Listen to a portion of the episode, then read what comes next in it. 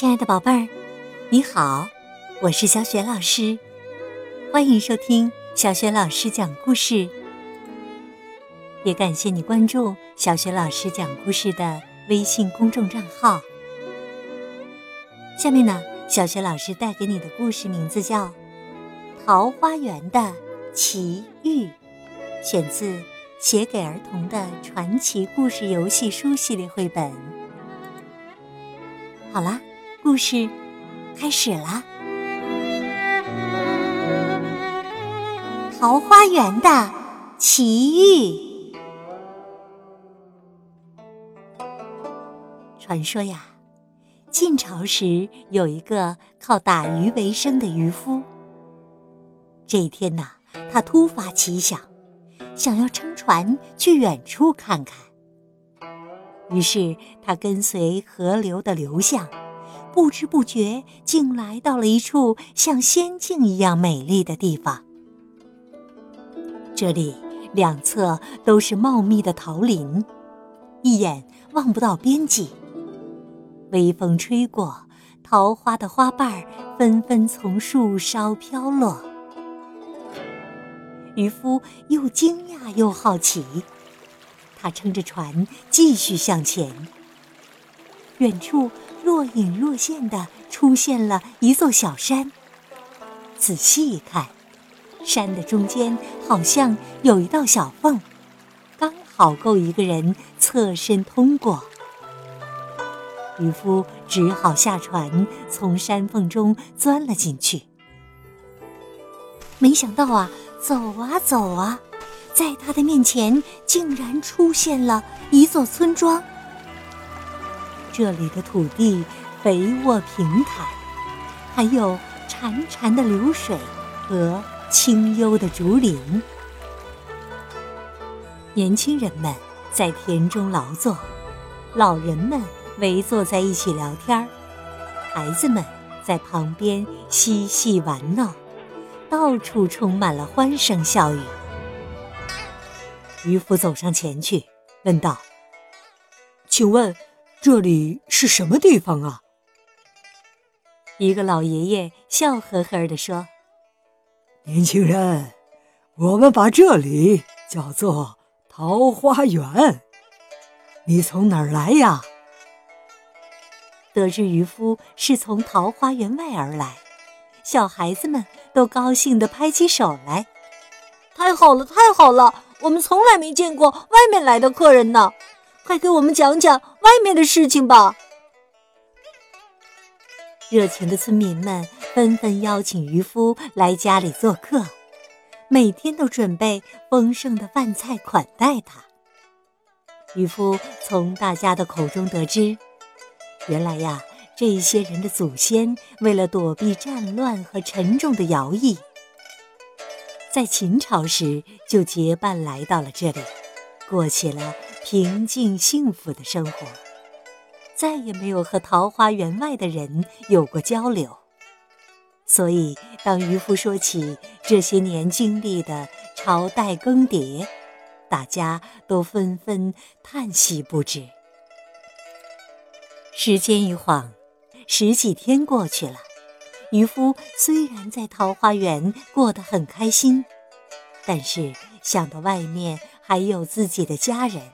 于是决定离开。他离开桃花源这天，村子里的人都来相送，大家纷纷嘱咐：“你可千万不要把我们躲在这里的事情说出去呀，要不然我们都要遭殃喽。”渔夫满口答应说：“放心吧，我肯定会保守秘密的。”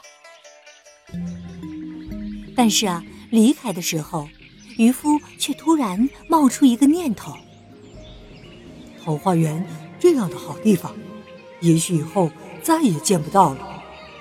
要是我能留下标记，以后再回来，就方便多了。于是啊，他随手捡起一块石头，沿途刻下了标记。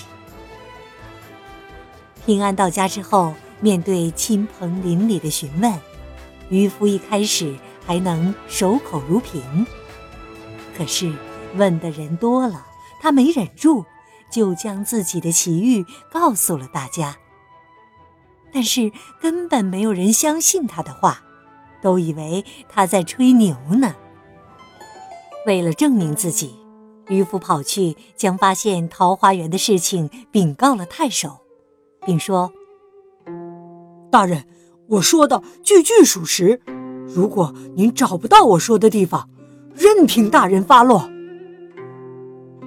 太守一听，有些动心了。于是派人跟着渔夫去寻找桃花源。可是，一群人找啊找，却根本找不到渔夫说的地方，反而迷了路。他们只好垂头丧气的无功而返。太守生气极了，觉得渔夫是个骗子，于是命令手下把渔夫关进了大牢，一辈子。都不能再出来了。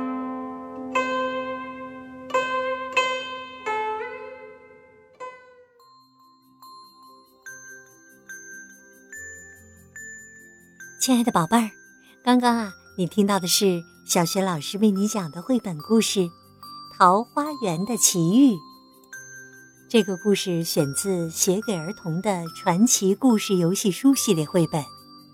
这套绘本故事书。在小学老师优选小程序当中就可以找得到。《桃花源的奇遇》这个故事出自近代文学家陶渊明的代表作《桃花源记》。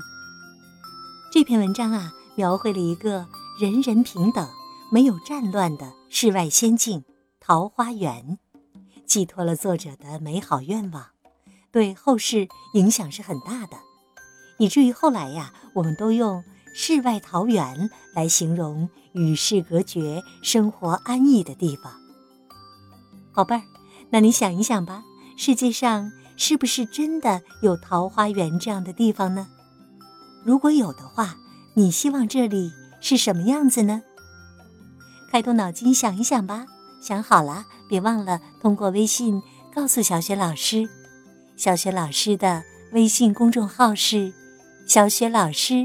讲故事，也欢迎亲爱的宝爸宝妈来关注微信平台上。不仅有小学老师每天更新的绘本故事，还有小学语文课文朗读、原创文章和丰富的活动。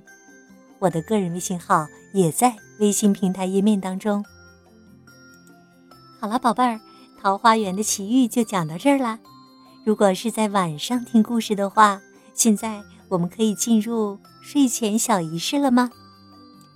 好的，和你身边的人拥抱一下，道声晚安吧。然后盖上小被子，闭上眼睛，想象着你的身体从头到脚都像柔软的果冻一样放松，再放松。宝贝儿，祝你今晚做个香甜的好梦。明天早晨。在小学老师的叫醒节目当中，我们再见吧，晚安。